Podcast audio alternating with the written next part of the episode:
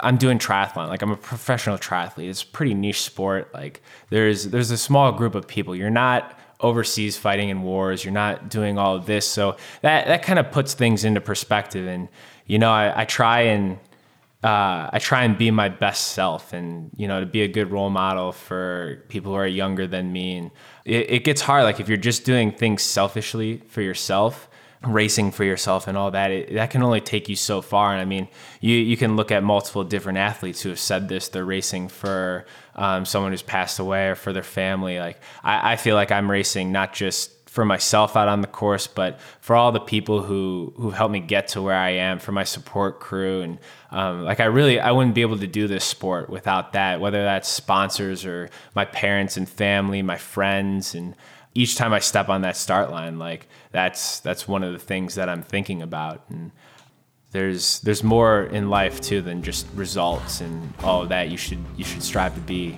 be a good person. That was Ben Kanute, professional triathlete and Olympian. And this is the Yogi Triathlete Podcast. Hey everyone, what's up? I'm Jess, your host. Welcome back for episode 43 of the YTP, where we shed light on and share the stories of people who are looking, finding, and living their purpose. We know you guys have a choice every time you queue up the show, and we're so honored to have your support. Thank you to everyone who has used the Amazon banner ad. And if this show is speaking to you, if it's helping you stay motivated on your commute or focused on your goal or helping you make changes in your life that are aligned with your higher good, then please consider becoming a patron of the show on Patreon. For as little as $2 a month, you guys can help us keep this show alive. These links are in the show notes, and we're so grateful to have you along for the ride. So, on today's ride, today's ride includes a true champion. And not just because he's an actual champion, but because Ben Kanute lives and breathes a champion mind and body every day of his life. He is committed to being the best person he can be. He does the work. He races the best on the day, and he knows that each course is different, each day is unique, and none are to be compared, only to be built upon. He doesn't have a destination to get to, just a daily journey to test himself and keep climbing. From our conversation, I didn't pick up on those petty hangups that so many of us trudge around with. He doesn't race with a watch, he races with the race. He knows that wallowing in failure will only hold him back, and so he trades up from the option of self pity when he falls flat and uses those experiences as opportunities to become a better athlete. Literally, to sit across from Ben in his home in Tucson last November was to sit in the midst of greatness. His level of athletic excellence is far beyond what any of us could understand, and yet he is so down to earth because he refuses to get caught up in the hype.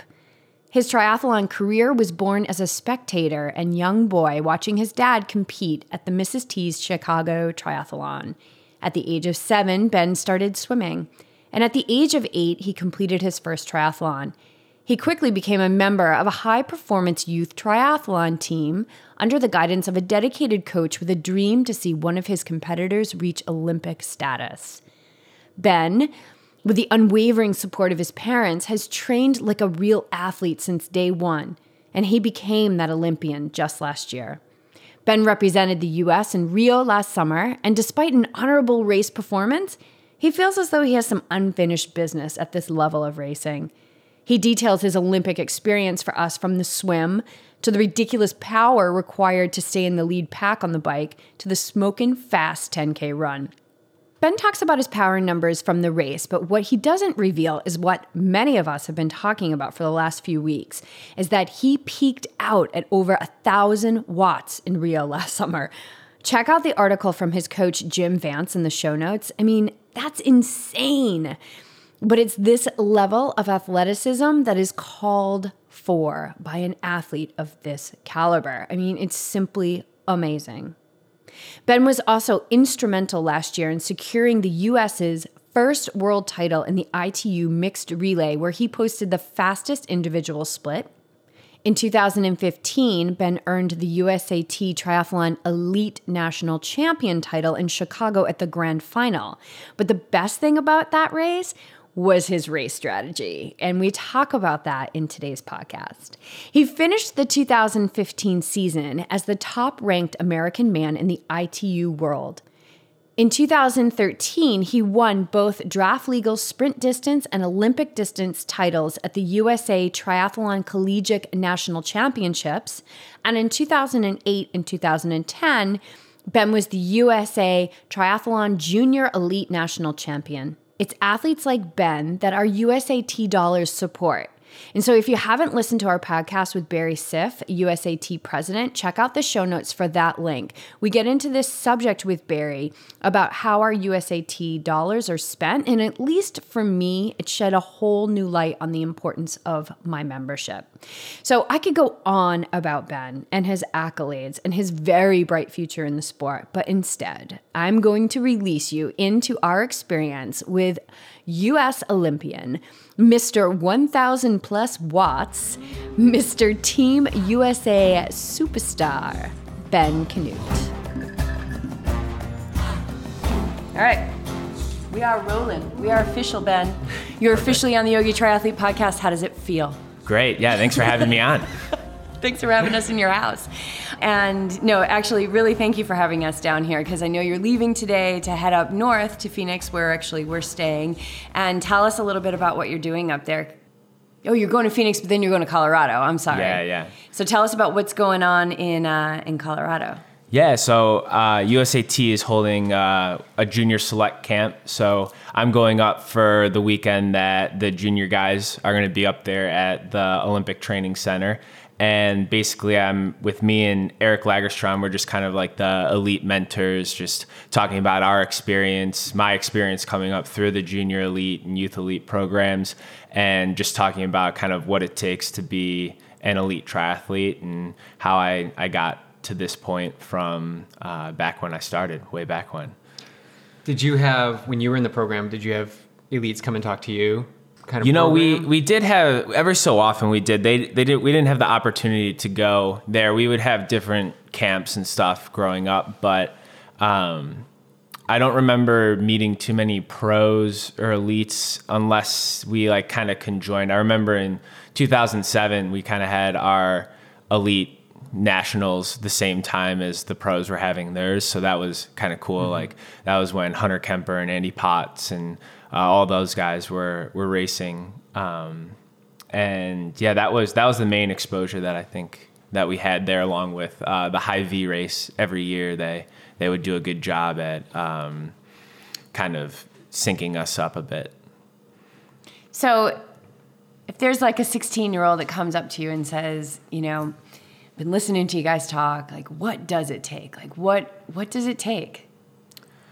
Oh, I mean, I think it's uh, just kind of it's just setting goals. Like I've just looked at my entire career as kind of just as little steps. I mean, a lot of times, like I remember setting goals when I was back doing like swim team and stuff, and it was there's always that pyramid with you know like the Olympics on top, and then you had like the different senior meets like all leading up to it. And I mean, I think my triathlon career has kind of been like that, and just hitting certain benchmarks each year and um, for me, like making the Olympics was the biggest goal that I had so far, and that that didn't even become so much a reality except for maybe like a year, year and a half ago when it really started to be like I have a great shot at doing this. Um, and before then, it was just well, let's let's make it as an elite, and then let's try and be competitive at some of the elite races and get enough points to get into the World Cups and the WTS races. And really, is just like a number of small steps to get to that big goal. And so there had to have been times along the way because you're human where you're like, is this really like, am, am I really capable of doing this someday to hit that top goal of the Olympics? And so how do you how did you navigate those moments of of doubt or worry or like how did you continue to bring yourself back down to just right where you were to just hit whatever the next logical goal was? Yeah i mean um, there's speed bumps in in any goal that you want to get to and I think for me, like looking really big picture, like especially the past year, like trying to qualify, like each time you'd think like, oh man, I really want to make the Olympics. Like this is huge. Like you'd start to like build up and it makes your stomach do flips and all that sort of thing. But then it was just like being, bringing yourself back to, to the present and just like, what, what can I do right now to make myself better and to reach that next goal? Sometimes it's just getting yourself out the door um, to go and do the workout. But uh, I mean, triathlon is what I love to do, and it's not saying that every day is super easy and that oh man, I'm going to feel great every day I do that. Sometimes it's just you have to grind it out for a little while, and you have to hit those rough spots. But that's that's kind of what is all a part of the journey into a big goal. There are going to be times when you have one of the worst races of your life, and you just you you don't think like it could really get any worse. And I mean, sometimes it does, but there's always that period. Like I had before the games, there was the test event in Rio, mm-hmm. and I had such an embarrassing race. I was I was basically dead last, and I had really good training leading up to it. And uh, my dad has always said, like, you get like that whatever till the end of the day to kind of feel sorry for yourself get that out of your system because you have to get back up on your feet it's just like I don't know, you could think of it like a boxing match. Like if you get hit and you're down on the down on the ground, you mm-hmm. kind of have like whatever, like seven or eight seconds to kind of get yourself together, but you have you have to get back up and you have to keep fighting. So that's that's kind of how I've approached it is you just have to keep getting back at it because that's the the failures are kind of what make you better and what you learn the most from rather than just continually getting success. So that Rio event was that sort of so you built up to the Rio event. You're you're in shape. You're you're you're there.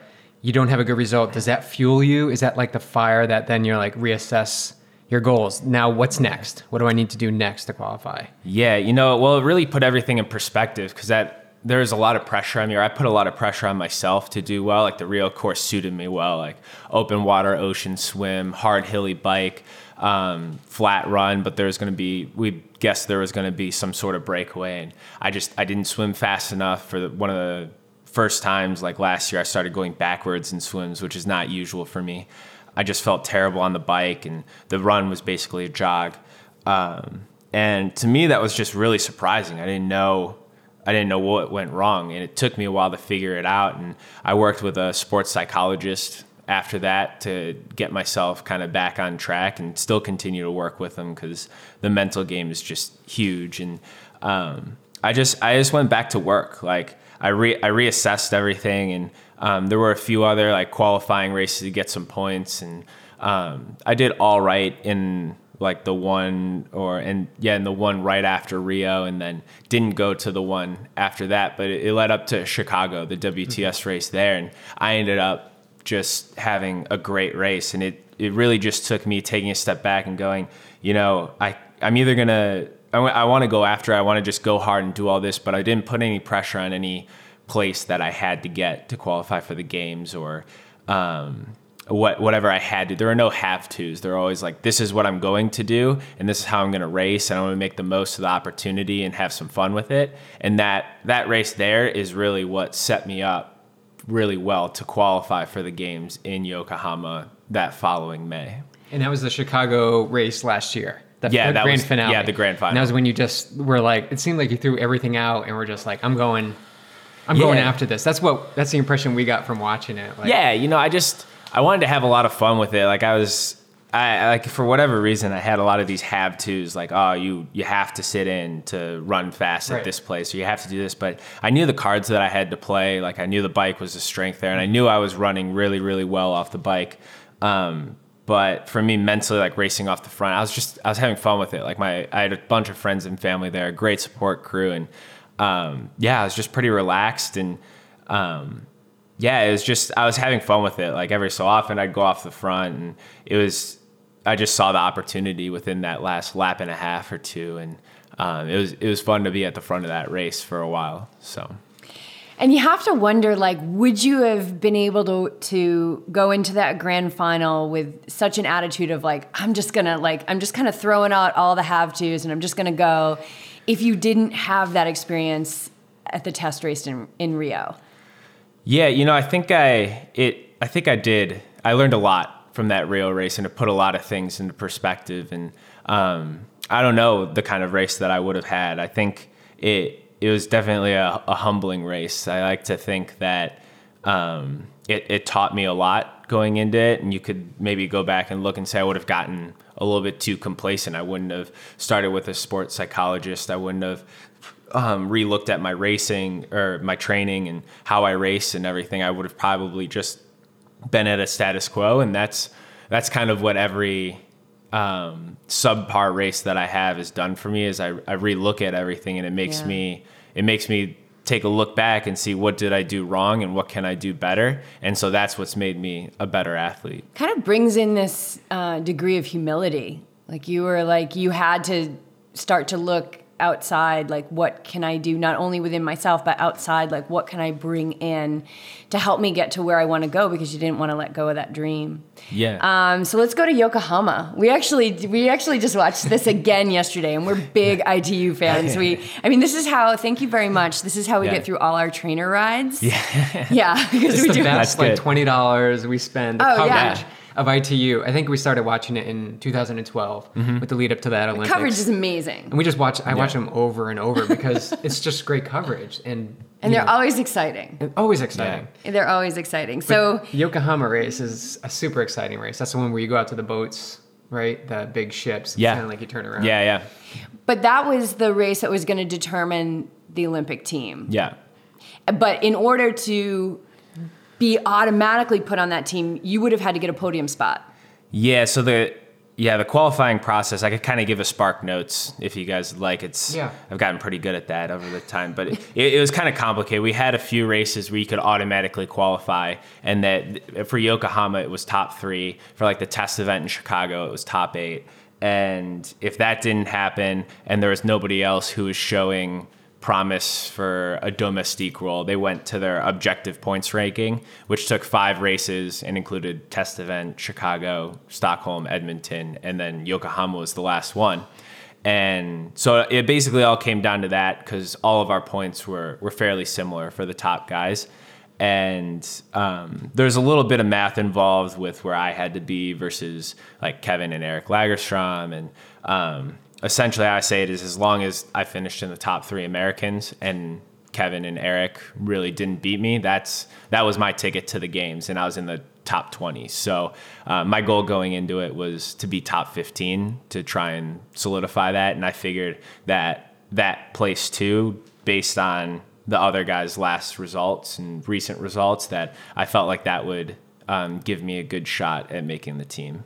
Not not for sure, but close enough. Right. And you didn't even know really until after you finished that you had actually made the team. Yeah, and you know, I done the math. Well, my mom actually did the math. She's she's real good at all that. She's a big. She loves IT racing and is in- very involved. So I think she knows. I think she knows the ITU point system and stuff better than um, a lot of people who work at USAT and stuff. Her son's out there, it. damn Yeah. it. She's gonna she's gonna do all the math. yeah, exactly. So she had done the math, so we had, I knew exactly like kind of what the points were, and we knew the quality of field. So I kind of knew where Eric and Kevin were, and where Joe and Eric, mm-hmm. Greg were. So like when I crossed the line. I was 90% sure, 95% sure I had made the team, but I kind of held back a little bit because I, I know how governing bodies can be mm-hmm. every so often. There's always there's always a chance that I missed something going through the qualification process or that they, it wasn't good. I, wa- I wanted it to be official first. So I, I went and talked to people from USAT and I waited and found out eventually, like when it was on Twitter, when it had like the qualified for Rio thing. And I'm like, okay, that, that looks pretty official. Yeah, if it's even on Twitter. It's on Twitter. It's Yeah, definitely Yeah, official, yeah. for sure. Yeah, so that was, that was exciting. So tell us about that race. Like, tell us about that. Yeah. Even before the gun went on, like, did you just have Olympics on your mind, or were you again just continuing to pull yourself down into right where you were in the present moment? Yeah, well, the Olympics were, were the main goal, but I just wanted, before the race, I decided all I wanted to do to be proud of my race was to go out and race as hard as I could and as smart as I could. And whether that got me on the team or didn't, whether I finished whatever fifth or 35th, I was I would have been proud with my effort. And that that got me in pretty relaxed. Like I was I was happy, I was excited, and my training was really really good before that race. Um, and on the day, I just ended up feeling really, really great. Like the swim for me went amazingly. Like it didn't, it didn't feel like I was overextending myself or anything. And then I also, yeah, I, I rode really smart and um, watching that race, I think a lot of people would have kind of been scratching their heads, going like, "What? What are you doing? Like, why are you just sitting in? Because it's not usually how I race."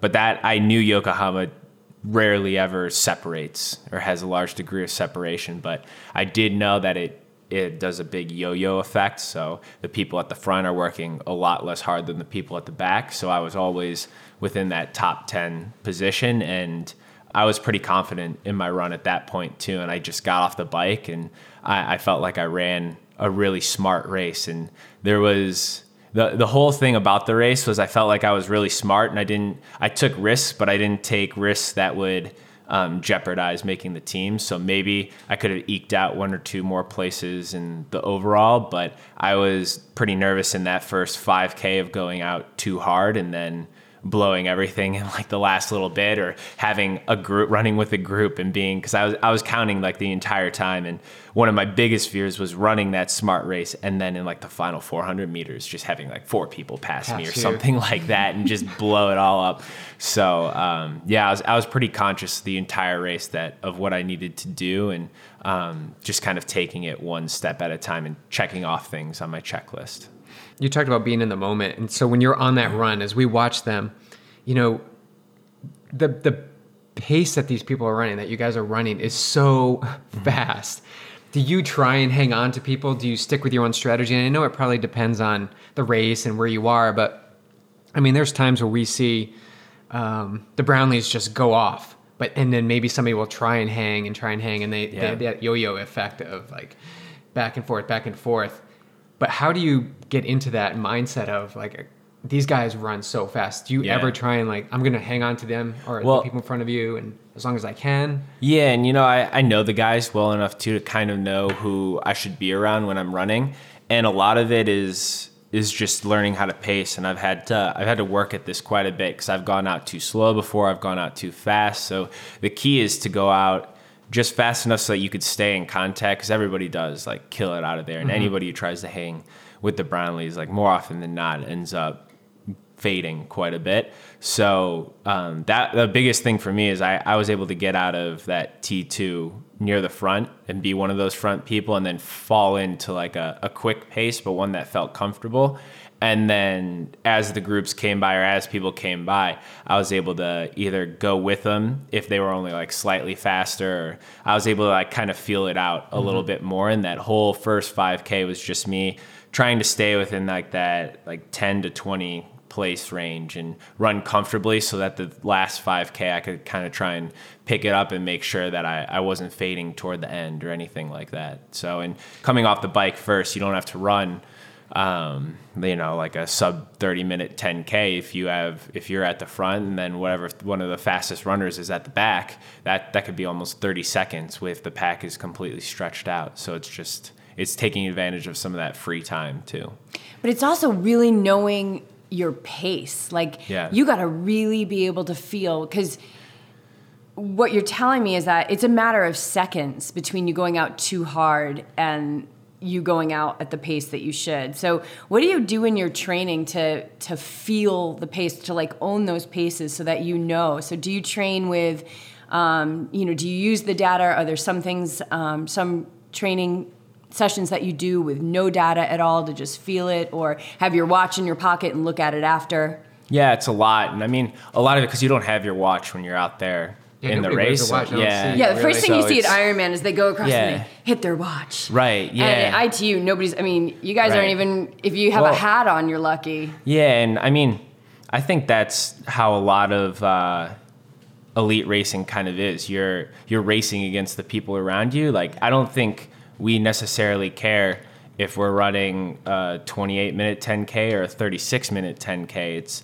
if you're winning like that's that's the whole goal about it so um, and I mean, each course is different. So, mm-hmm. whatever, a, a, 30 minute 10K is completely different depending on what course. But um, yeah, I mean, in my training, I'm, I'm monitoring my pace a whole lot, but it's just, it's doing those paces again and again and again. And um, knowing like doing runs off the bike or running on the track to nail in the pace and doing tempo runs and all of that to know your abilities and you just get to know too um, how your body feels at those certain points you you learn like what you know, by your breathing and by your stride rate and all of that. And it's it's kind of that repetition and really learning about it. And um, coming from more of a, a, swim and i mean i've been doing triathlon a long time but i maybe it didn't come up as a more of a, a running background. Like it's taken me a little bit more to kind of get my form right and understand a lot of that pacing too and just have confidence in going out at a certain pace and holding on to it I think experience has so much to do with our ability to be confident, to be relaxed at the starting line. And, you know, a lot of first timers that, you know, if we're coaching that we work with, there's so much doubt that comes in. But just trusting that if you just stay with it, you mm-hmm. know, and get that experience under your belt, it's, it's sometimes the greatest coach you can have is what's happened in the past. I want to switch gears just a little bit to the uh, the relay, the mixed relay, because yeah that's what I find is super exciting. I don't know what the athletes think about it. Oh, I love the relay is my it's favorite super event. Fun. Like I've it done, yeah. I've fun. raced that the world champs like I think it's been like five years now. Okay. Like way back when they first had it at yeah. Hy-Vee, we we had a little junior team that was there, and then like I also did uh, the major league triathlon this year where they yes. have they have a bunch yeah. that's a, that whole that's a whole series of relays. There's one in Maine. I love I it. Like yeah. I love the super sprint stuff. I love double super sprint. So the relay is like right up my alley. So eventually, I want to see I want to see this get more popularity because I haven't done one, but I just see how exciting it is because it brings mm-hmm. in that team element. Um, but what's it like in Germany to jump off that? Uh, you're like flying down that ramp and you yeah. just launch yourself off. Like, is that, oh, you just yeah. like go red line from the start? Yeah. Well, I mean, yeah, that race was amazing because the day before I did not have a great race. Like, I had a flat tire and then the run was kind of blah. So I kind of came out wanting to, to redeem myself a little bit and yeah, I mean, it the whole that first third of the race was a little weird for me. Like it, it was like I, I, think I was I don't know if I was too amped up or maybe a little nervous or something, but like I almost ran past like the swim in. Like I was going, I like looked and the way the cones were set up or something, I thought I had to go around like whatever this little blow up airplane thing was and yeah I, I, ended up having to cut in and then like i i thought i had blown the race because um, aurelien raphael caught yeah. me in the swim which i wasn't really expecting and um, but then I, I ended up like Oh, and then I, I think I had a problem buckling my helmet too. So like oh, yeah. the whole the yeah. whole first third you of the like, race. No, like, no, yeah, this is yesterday. Like, is, yeah, I was just kind of like, okay. But then I finally was able to calm myself down on the bike, and I could tell from pretty early on that I was feeling good, and that um, Aurelien was just not not as strong on the day. So then I just then I just had fun with it, and it was just it was a good time. And it's so I was short. riding well. Yeah, right? so oh, it's full on the whole time. So I, that's and it, that's what makes it exciting and like anything can happen and you have to have um, like not only four strong athletes but they all have to do well on the day to to win a world championship and we've been trying to do that for the past mm-hmm. few years now and we've come close a couple times or we've we've been we've been right there but we haven't been able to have like that great day yet and, and this we year all happened to have that great day yeah it was awesome it's so cool. That that to me is one of the most exciting things. I love yeah. seeing it, and I and I um, I want to see that come out a little bit more in yeah. popularity. Like and I, yeah, and in Hamburg, they love that race too. Like the course is a little bit more condensed, so you get much more crowd density too around it. And it's, yeah, people are right up in your face. And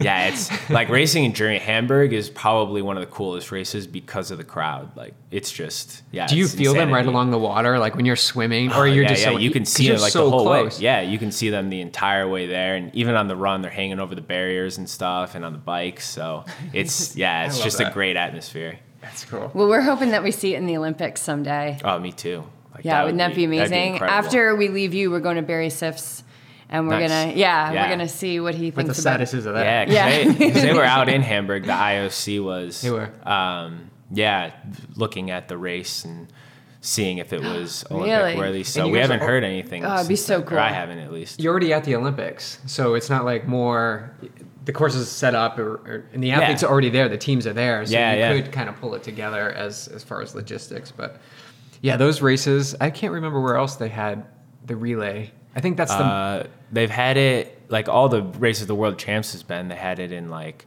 um, lausanne switzerland Hy-Vee. okay. Um, Hamburg has had it for a good majority. years, right? Yeah, a good majority of the time. And then uh, every year at the World Champs, like the grand final, they have a U23 junior relay Oh, okay. that they add in. All right. Yeah, I think it's just the launching yourself off the dock that is. Yeah, Yeah, well, that's- the- Probably the most yeah. This year was all right for me. The year before, I, I got a little bit too much air and like started to do part of a flip. So kind of like, yeah. That's I our think there's favorite a good, part. A good video or picture of me totally messing up the dive. Oh, cool. Maybe we can find that clip Yeah, and we'll- put it in the show notes. All right. So I do want to get to the Olympics, but I want to go back to when the whole dream began. So Yeah. I know you've been on the Olympic team. You are on Team USA. You are a top notch triathlete right now in the world. But let's go back to the team that really matters the Multi Sport Madness Triathlon team Yeah. that you were on at a very young age. Um, at the age of seven, you started swimming. Yep. At the age of eight, you did your first triathlon. Mm-hmm. So when did you join the Multisport Madness team? Uh, I think it was it was a year or two after that first triathlon. Um, I mean, I, yeah, I want to say about two years because I think I remember one of the times that the kids tried rolling, like the bikes all rolling in from the kids' team. Because I got there early because my parents helped uh, run the race. And yeah, they rolled in with like a pickup truck or two of all the cool little road bikes that they had, and I like I just I, I knew like I, I love triathlon and I I wanted to do it. My dad was doing it. Like I, I think I, one of my earliest memories I think is watching him on Lower Wacker Drive at the Mrs. T's triathlon in Chicago. So um, yeah, but that team was incredible. It was uh, Keith Dixon started it, and he had uh, a vision of a high performance kids team that he and he he drew a lot from his experience uh, swimming at Florida, um, and I I keep looking back to that team and looking at a lot of the junior teams are here, and um, it's really incredible what he did. We were like the first team that was high performance, doing like real workouts and really treating triathlon like it was it was an Olympic sport, and it was a very new one at the time, and um, that was that was his dream is to get somebody on the Olympic team at some point, and And like all you guys mattered. That's what it seems like. I'm reading. Yeah. I'm kind of feeling underneath your words, like that you just that you guys. It wasn't just like a kids triathlon team, Yeah. something to do on Saturdays. Like you guys mattered. yeah, and I mean he was going to help you continue Yeah. to make a name. Yeah, I mean, he just created the opportunity for us to um, really excel at triathlon. I mean, we did. We we were pretty well balanced too with everybody. Like there were people doing baseball and soccer and uh, swimming. Like swimming on a club team was always big. And um, as we got older, we kind of dropped some of the other stuff as we saw that triathlon was kind of what we wanted to do. And um, I mean, we yeah we we loved it. We had such a fun time. We worked really really hard. But I grew really close to a lot of those people and still am. Um, and yeah, I mean, we traveled all over the country for that, and it wasn't just Keith who was um, like the big visionary and running the team, but it was all the parents and um, the coaches and everybody who played just such a big role, like driving our bikes out to the different national championships in a U-Haul that we like jerry rigged bike rig, bike racks in the side with all our luggage and stuff to, you know, like uh, Washington, Connecticut, Colorado, um, just all over the place. And it was, yeah, it really set us up and showed us what some of the expectations were for working hard. And we just, for whatever reason, we have a great pocket of triathletes in that Chicagoland area and that we all, and we were all way into it and just pushing each other every day. And that's, that's what created like such a good team there. So was it at that point that you started looking at the Olympics? When did that dream come in? Yeah, I mean, uh, Keith would always talk about like the Olympics. Like I remember some workouts, him just like talking about that, like this is where dreams are made and stuff. So that's kind of the first time that the the Olympic dream was kind of planted in our heads. Because um, I mean, like I said, it was only just made like a sport, an Olympic sport in 2000, and we maybe would join that team in like 2003, 2004, 2005, like somewhere in there.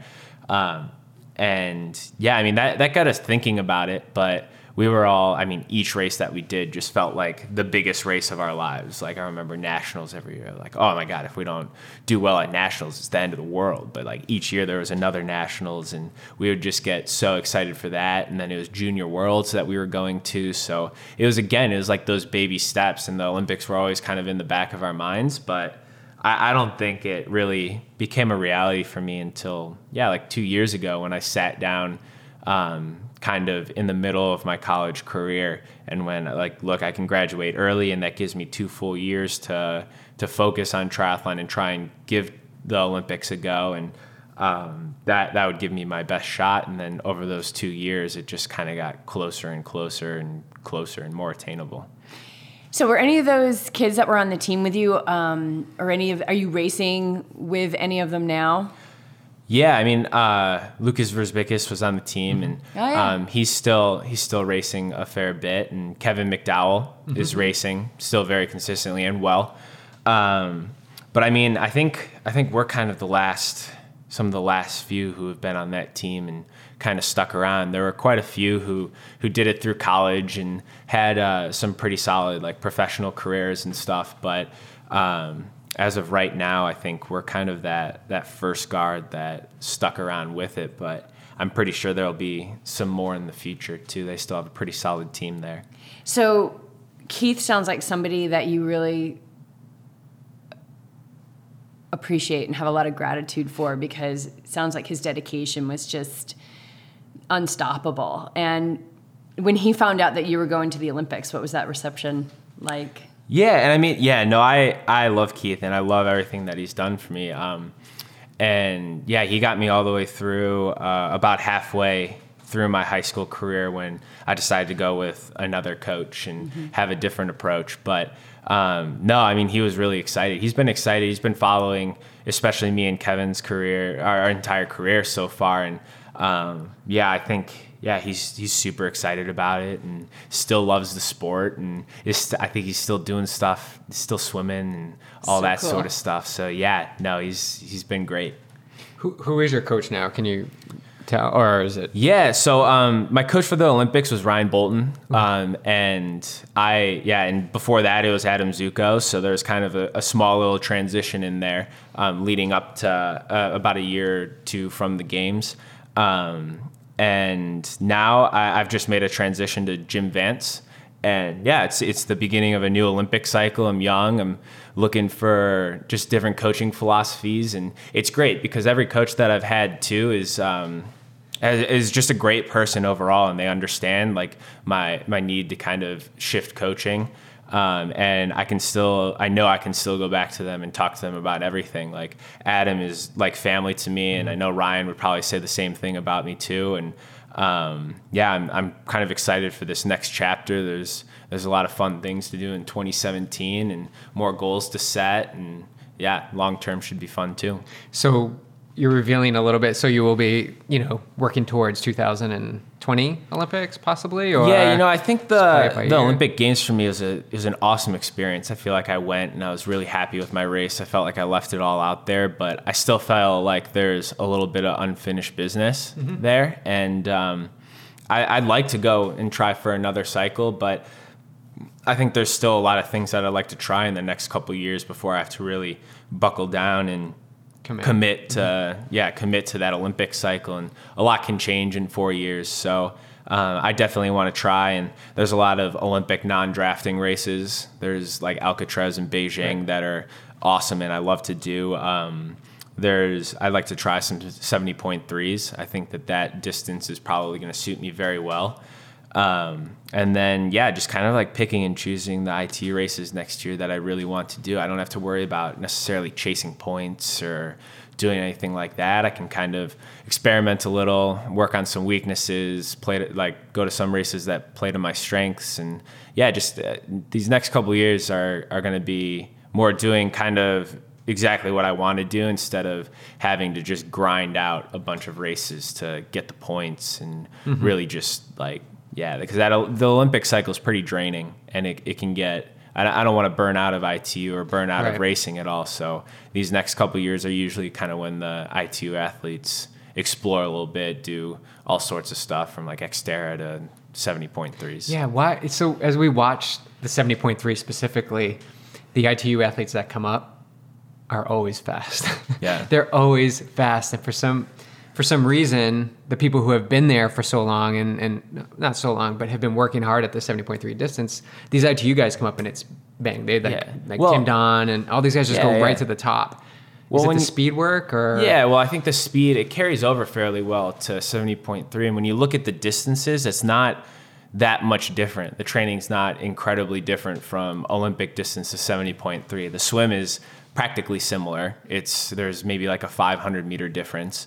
Um, the bike just requires a little bit more time in the TT position and maybe working on instead of a lot of spikes and powers, just flatlining it. But the the ITU athletes are incredible cyclists. At least like the the top cyclists in ITU are are really really really good and po- strong riders. Like looking at the Brownlees and Gomez and just just a lot of those guys there. They they are really working the bike hard. And of course the run like they everybody probably runs a decent enough mileage to do a, a half marathon. And that 10k speed kind of carries over pretty well as you can see from some of those guys Yeah. like Gomez or Jan Frodeno and just kind of yeah they I mean 530s and stuff it feels slow when you're running 440s or something for a 10k so you're backing it off almost a minute per mile so um, yeah that I think the biggest thing is probably the nutrition for because it's still it's it's still a fairly long race but it's definitely the Olympic to 70.3 is definitely a smaller jump than 70.3 to Ironman.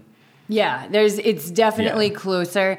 Ironman is is so much more than double a 70.3. It's so much more. Yeah, and yeah. especially at the level that um, you will race at it someday. Yeah. Maybe. Yeah, I saw a tweet from Yeah. you that you were in Kona. Yeah, yeah. And you were like, oh, No, I- maybe I'll be on the course someday.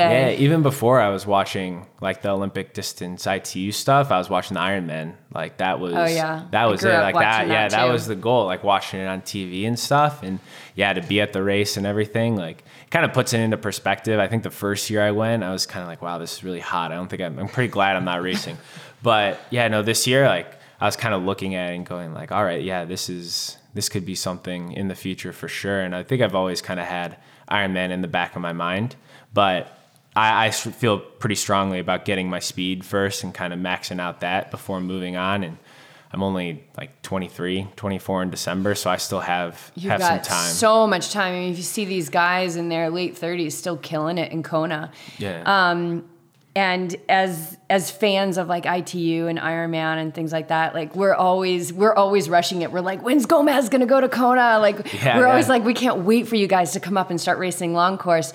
But I love the progression, and the progression is so smart. And I think what we're seeing from this progression of you guys coming from ITU, going to seventy point three, killing it there, and then taking it to Ironman, is like the times just continue to get faster. Mm-hmm.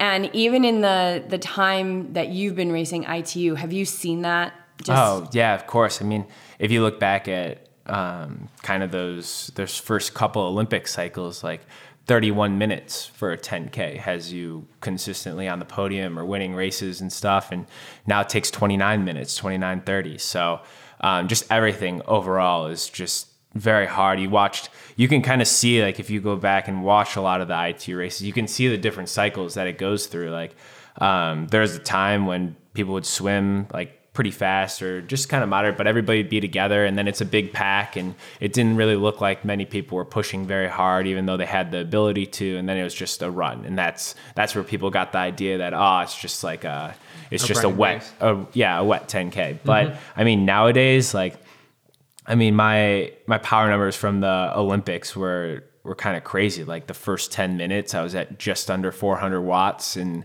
like for the entire race, my normalized power was like 350 or something like that. So these guys are not only, and Varga, I think like swimming, he, he could probably make the Olympic team for sure. swimming. yeah, for swimming and probably be fairly competitive in the 1500 or open water. And, um, and of course the running, everybody sees how fast the running is, but like it's, it's full on the entire time. Like it, I mean, just to catch my breath from out of the water, it took me halfway through the bike in the Olympics. So, um, I, I think the quality of athlete and, and that's not taking anything away from some of those those first guys like Simon Whitfield and all of those. They were incredible athletes too, and a lot of them helped change the sport and make it to what it is now. But I think that the depth and just the bar is raised every year with people like Gomez coming in and the Brownlees and everybody's trying to beat them. So they're looking at their training, and they're looking at their racing like, all right, well, what do I have to do? What do I have to do to to beat these guys? So it just raises everybody's game when you have some superstars like that. Yeah, and you guys are all just doing uh, same thing as like Hunter Kemper and, and Whitfield and all those guys were doing. You're just racing the race that's out there in front Yeah. of you. Yeah, exactly. Right, so that was the fast, and now there's a whole new fast, Yeah. and it's probably going to get even faster, which is just so fun to watch. So, should we go to Rio? Yeah, let's talk go to Rio. So, Yeah. um, I read your blog post about the race recap, and I just love the way you started it with your dad saying, like, "Don't believe the hype," yeah. right? Like, Yeah, no, so- it's been a consistent saying for the past couple years. So And what does that mean? Uh, I mean, it's just it's just like a reminder, like to to keep working hard and to not not don't get caught up in any of the excitement or anything like that. Because I mean, if you start doing that and thinking like, oh, I'm so great because I, I qualified, or I'm so great because I won this race or placed at this, like you're just you're gonna get complacent. It's like you you want to keep resetting those goals and you don't want to let that all get caught up and you want to be able to keep working hard and not forget like it took a lot of hard work to get here so don't don't step away from that you have to work harder otherwise like there's gonna be 10 people who jump in front of you Yeah, and like a dose of humility. I Yeah. think a lot of people could use a little dose of humility. I think it keeps it real. But tell us about that morning when the alarm went off.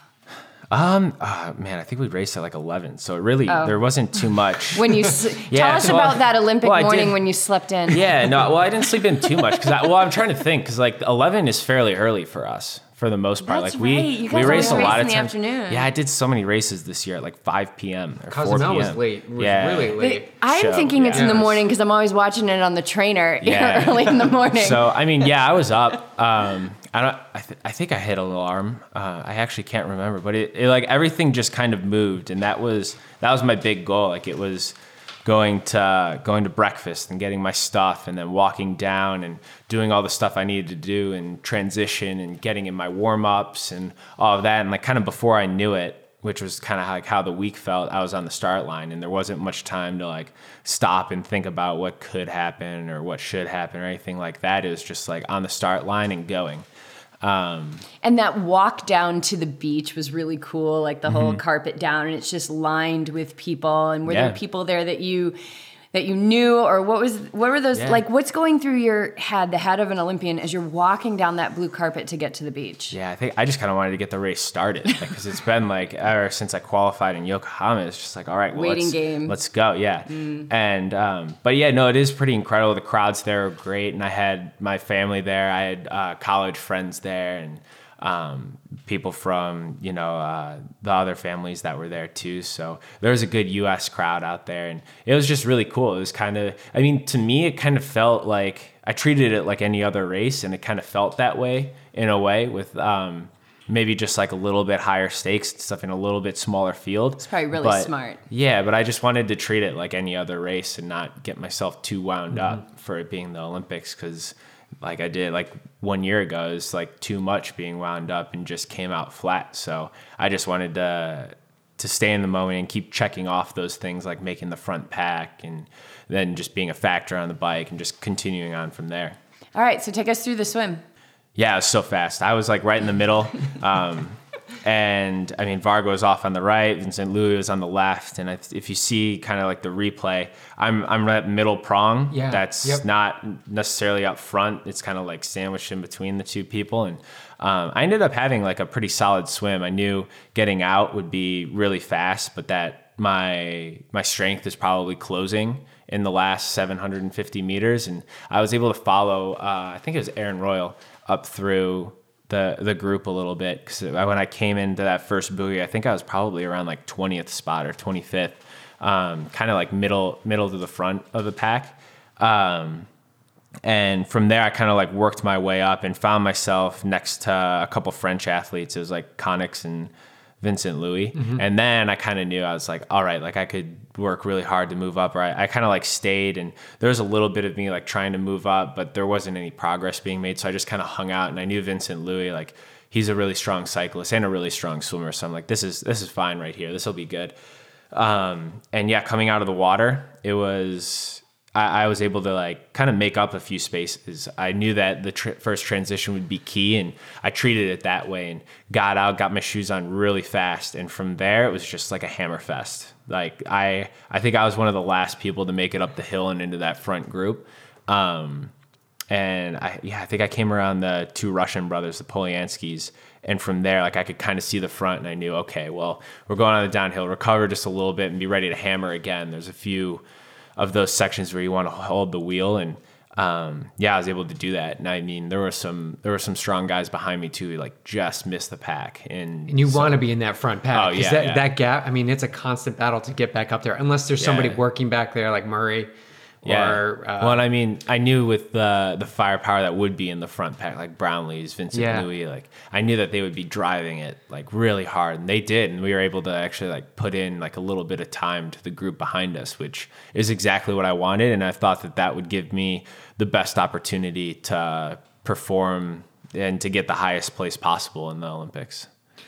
Back to the swim, was there any mayhem around the, the buoys? You know how people talk about that all the time. Yeah, but- you know, I think I got around pretty clean for Yeah. the most part. I think I prepared for it, but the first buoy is like 500 meters out, so that that's like double the distance it usually is for us. Okay. Um, yeah, with it being a one lap swim, usually Yeah. it's like 250, 300 meters out. But with it being 500, it lets everything sort itself out a little bit before then. Um, but yeah, I think everything was was fairly okay. tame. Yeah, it was fairly tame, especially with only being 55 as opposed to like 65 or 75. There's a little bit. There's a few more gaps to to hop into. All right, so you're on the bike. Yeah. You're in the you're in the lead pack. You you guys are you know hitting that hill what seven or eight times wasn't there? Eight times, yeah. Eight times. Um, was that taking a toll on you? Because if you're you're going at it, or did you feel like you were? It was just part of it. Like you just Yeah, buckle down, just get up the hill. part of it. Like we we all knew that the hill would be there. Everybody trained for that hill. Okay. Um, and yeah, we drilled it every time, but I felt fairly good on it. Um, and I was rotating for those first four laps, like helping out a little bit. And I think the last four laps I dropped back, but that was almost harder because coming around the corner is like nobody was letting up. We were sprinting full on out of it. And that, like the rubber band effect, like I was having to close kind of fairly big gaps, like just being on the back, which um, most people would say, yeah, just sit in. But I, I don't know if sitting in was even much better than being on the front because you don't have that consistent wheel. Um, but yeah, like I said, it took me like four laps to kind of like calm myself down and get my heart rate down and start like saying, okay, well, I should probably start doing something to get myself ready for the run. But I mean, that bike, I think the swim and the bike combined just like took quite a bit out of me, which um, didn't necessarily surprise me so much because I knew it was going to be hard. But I thought that I was in like I, and I was in really good swim bike shape. So to have those guys all riding and having me like suffering, not that they weren't, but that that was a little not jarring, but it was um, maybe a little bit concerning to me to know that I had to go run a 10k off of that. But yeah, coming off the bike, I was I was yeah I was pretty smashed. But the first and I'd say the first couple laps of the run were all right. I was still in that 10th to kind of 15th spot, but after that, it was just a death march. I was just like, I just got to make it to the finish. Like, I did everything I could so far. I'm completely gassed.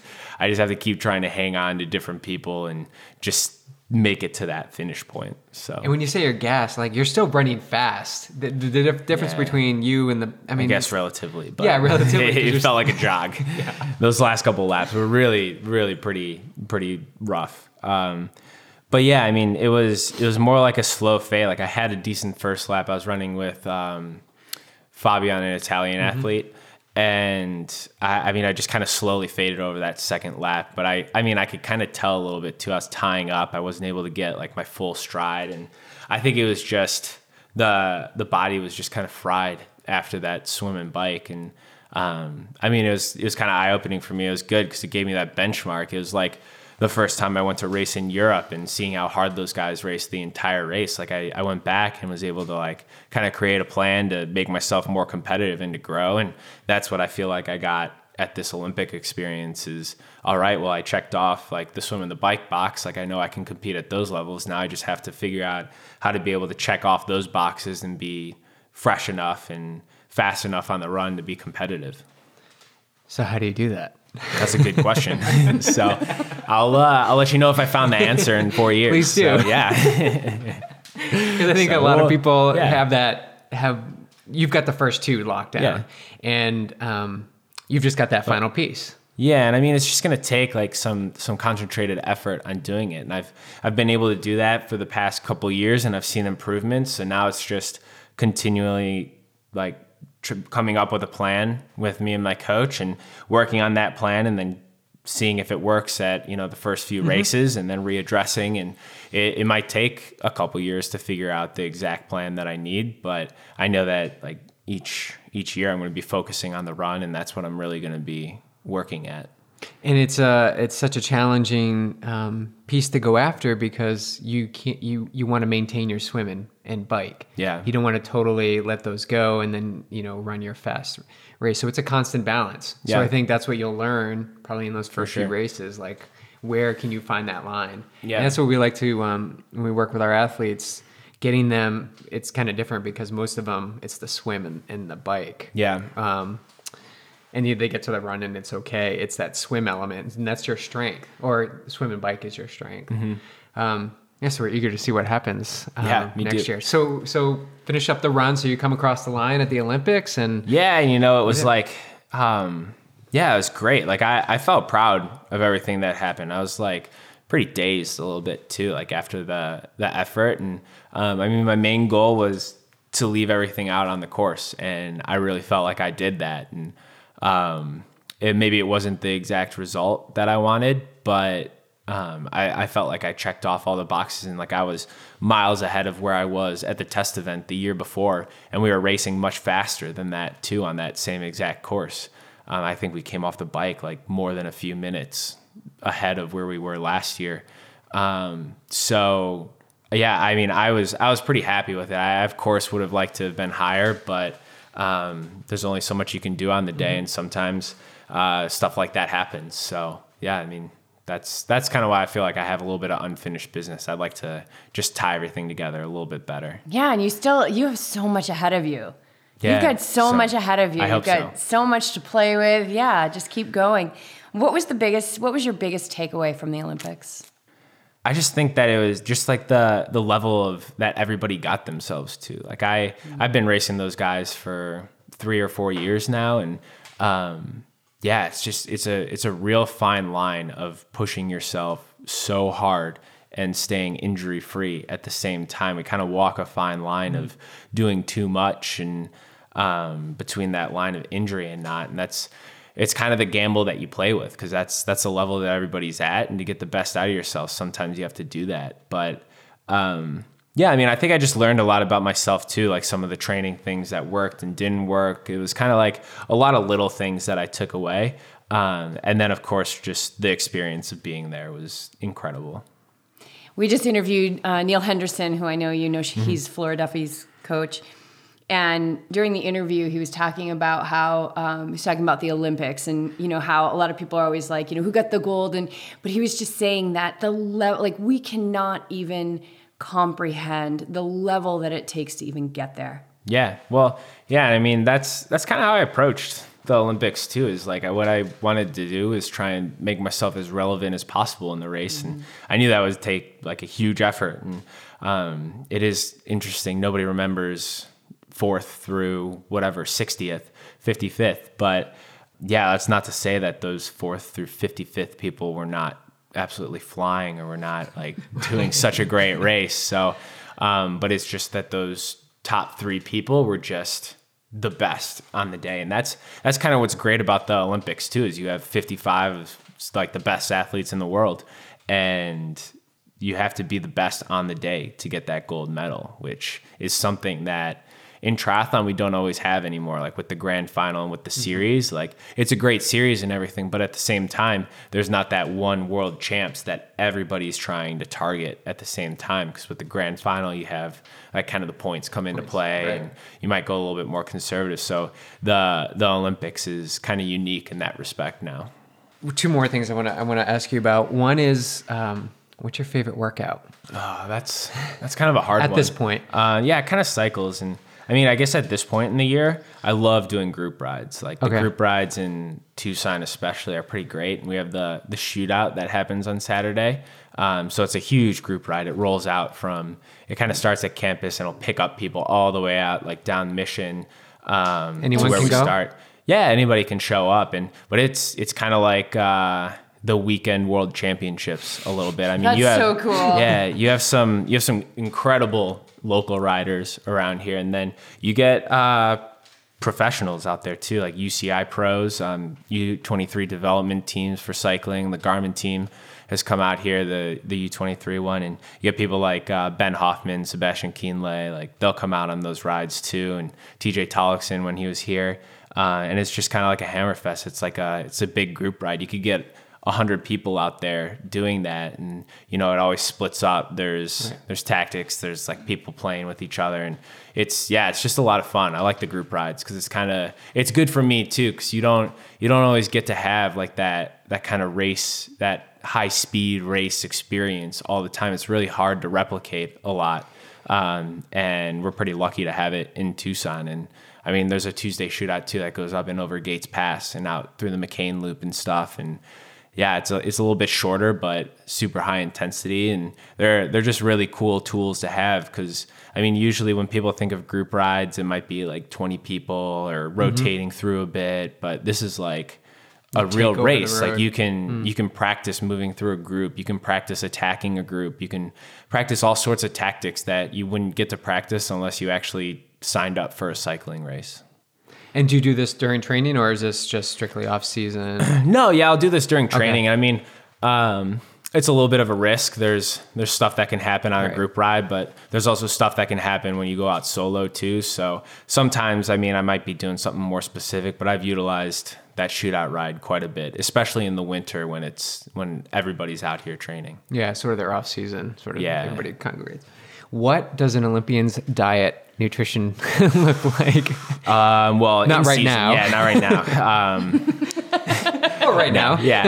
Uh, well, I, I kind of like to take a balanced approach. Like, I, I think you can kind of periodize nutrition too, where in your base period, you're kind of more in that lower aerobic uh, section where you don't need as many uh, carbohydrates as you might need before. But I've I've always and I've tried a lot of things throughout the years too. I've tried like not as many carbs. I've tried. Um, a lot of carbs. I, like I've tried eating just kind of whatever I feel like, and um, I've just found that that balance is kind of key. Like having each meal pretty balanced. Like usually like eggs and whatever. I like sweet potato for breakfast, and then or maybe some type of oatmeal, um, depending on the workout. Because I mean, I've learned like when I've taken out carbs or not had as many, that the the high intensity stuff starts to fall, and I'll end up bonking quite a bit. Um, and then lunch like i don't know i like sandwiches like some good whole grains um, every, everything is kind of based around about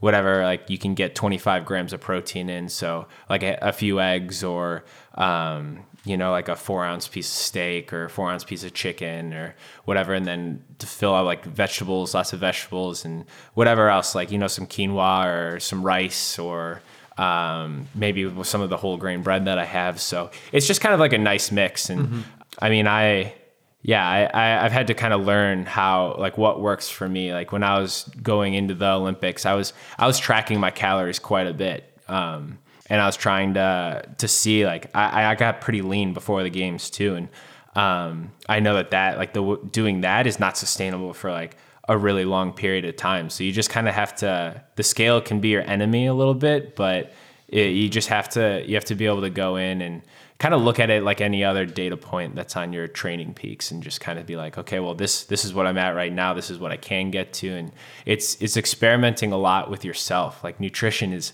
such a complex science, and I mean people go to school to be dietitians for like 10 years like you go and get your masters and stuff and um, there's no real I, I don't believe there's any like super easy fix like because you have to feel yourself and you have to figure out what works for you. Like some people can eat a bunch before they go run and other people can't and some people have a faster metabolism than mm-hmm. others. So there's there's no quick fix and there's no like right diet for one person versus the other because everybody's slightly different too.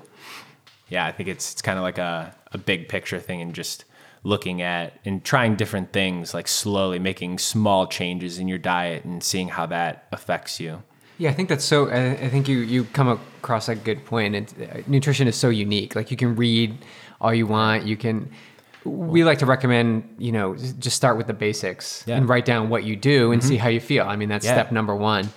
Um, Yeah, you kind of be surprised at how much you eat or how much you don't eat, Right. or and what you do eat compared like on any given day. And it's sometimes it's hard to find good information on nutrition too because uh, anybody who has a blog can kind of call themselves a nutritionist and give you whatever fad diet is out there. So um, I would suggest for like, and I've talked to multiple nutritionists about this, and um, yeah, I think it's good to get a lot of differences of opinion of people who have really studied the the science and who have read keep keep up to date with the newest papers that are coming out because we're always learning more things um, in nutrition. So we have a lot of um, triathletes that listen to this, and a lot of those triathletes have kids. And so if they have a child who's like kind of looking up to guys like you and, and like thinking about a possible Olympics, like what could their parents do? Because I know your parents have been such an instrumental part of your journey. Yeah. What, as a parent, could they do to to support that dream? Like not just support it, like it's real, like they matter.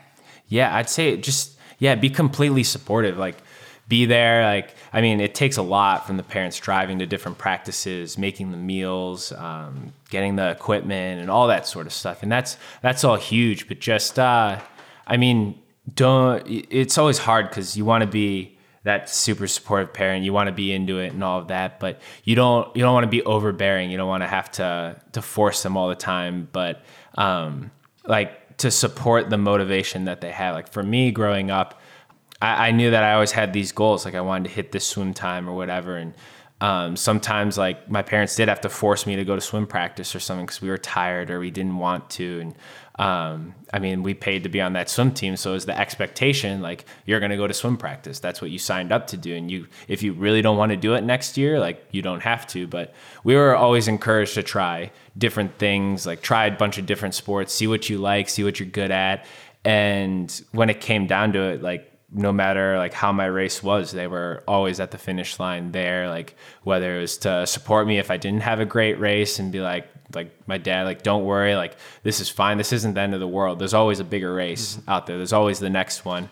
Um, or it was to be there to congratulate me and tell me how proud of me they were. So yeah i'd say just just be there and be encouraging and um, don't don't be the parent who is yelling at their kids and telling them that they need to be better they need to do that. Like the coach the trust in the coach too. The coach is there to make your kid better and to to make sure that they're putting out their effort. And it's uh it's always kind of sad sometimes to see. And i grew up uh, around kids whose parents were like this. And um, I, I don't know how many of them continued on, but it was like the parents who's always there, they're yelling or they're telling them, "Oh, that was a terrible swim" or whatever. Like there's that's that's kind of the coach's job. It's not it's not always the parents' job to to do that.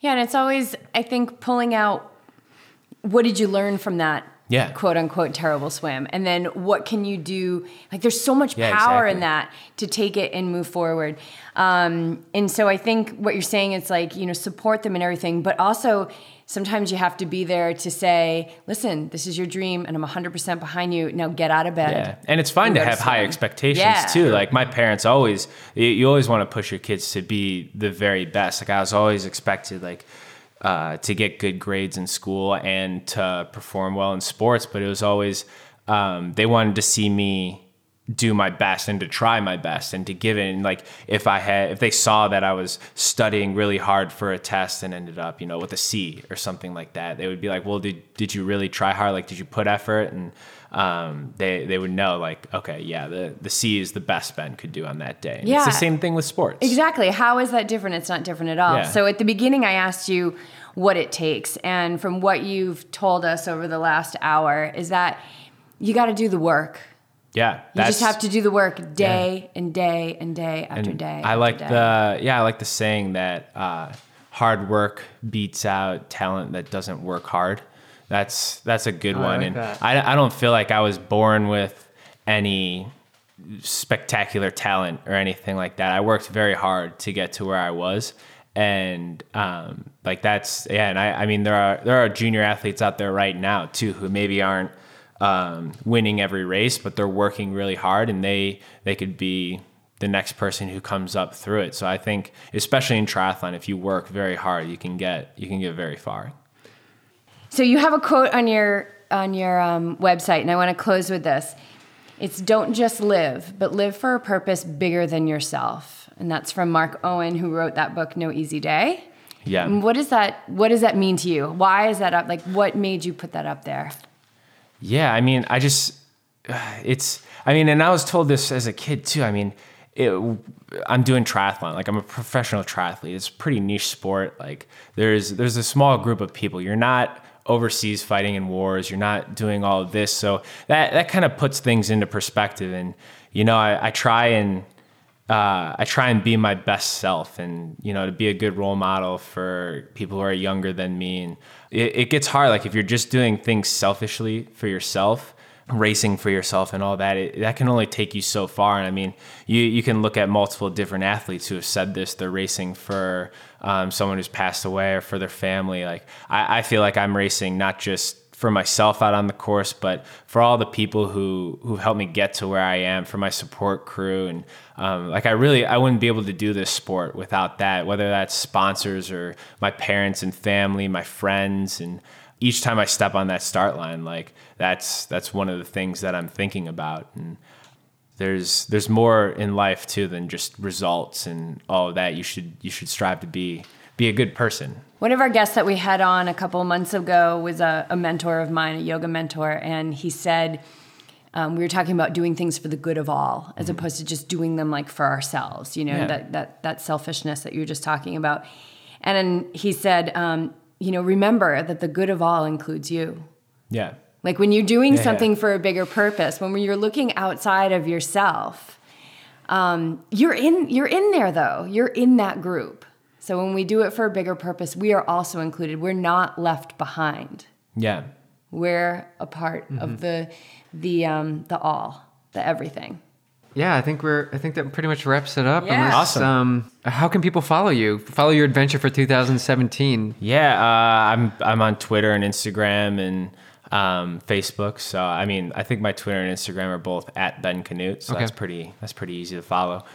I kind of have an athlete page right now. It's kind of in the works on Facebook, but yeah, and then my website. My website kind of connects all of that stuff Okay. into one place with blogs and links out and all of that. So benkanute.com.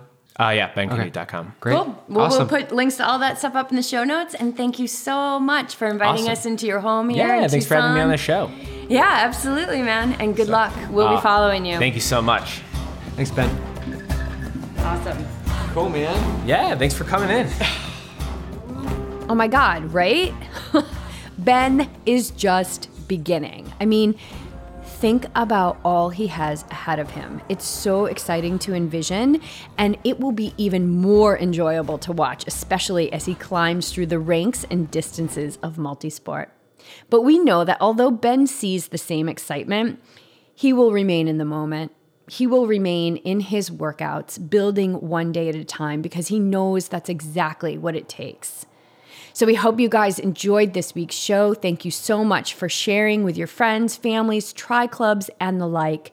The trickle effect of all of that is so big, not just for our ability to secure guests like Ben, but also to further the reach of our guests and add more momentum and encouragement and inspiration to their journey, with the best part of it all being that we get to be a part of it. The strength of community is everything. And like Ben said during our chat, it's not just him out there racing, he carries the power of his entire crew from start to finish. And we do the same thing every week when we record, produce, and release this podcast. Thanks again for tuning in. Thanks for your support through using the Amazon banner ad and the YTP Patreon page. And thank you for being a part of raising the vibe of this planet. Peace out and so much love to you all.